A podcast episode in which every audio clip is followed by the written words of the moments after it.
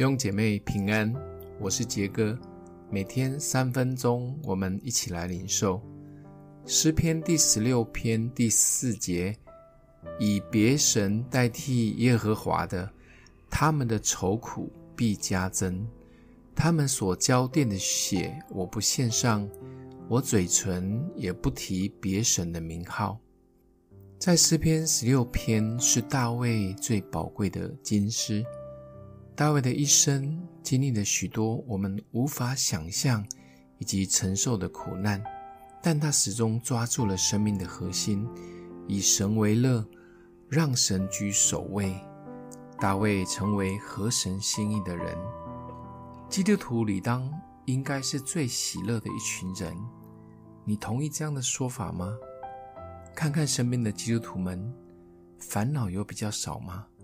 甚至很多基督徒的愁苦比还没有信主的更多，因为我们让别神占据了我们生命的排头。这位喜乐全然的神，在目前我们的生命当中是排第二呢？第三呢？还是吊车尾呢？想想排在我们所谓的别神是什么呢？工作、情感、财务、服饰。社群媒体，当我们又开始陷入愁烦的时候，我们应该要小心，否则有可能会越陷越深。让我们安静回到主的面前，做个主掌权的祷告，或者找个属灵同伴一起分享及祷告，重新邀请圣灵进到我们的生命当中，拿回主导权，让圣灵来充满我们。自然在我们的生命当中可以结出圣灵喜乐的果子。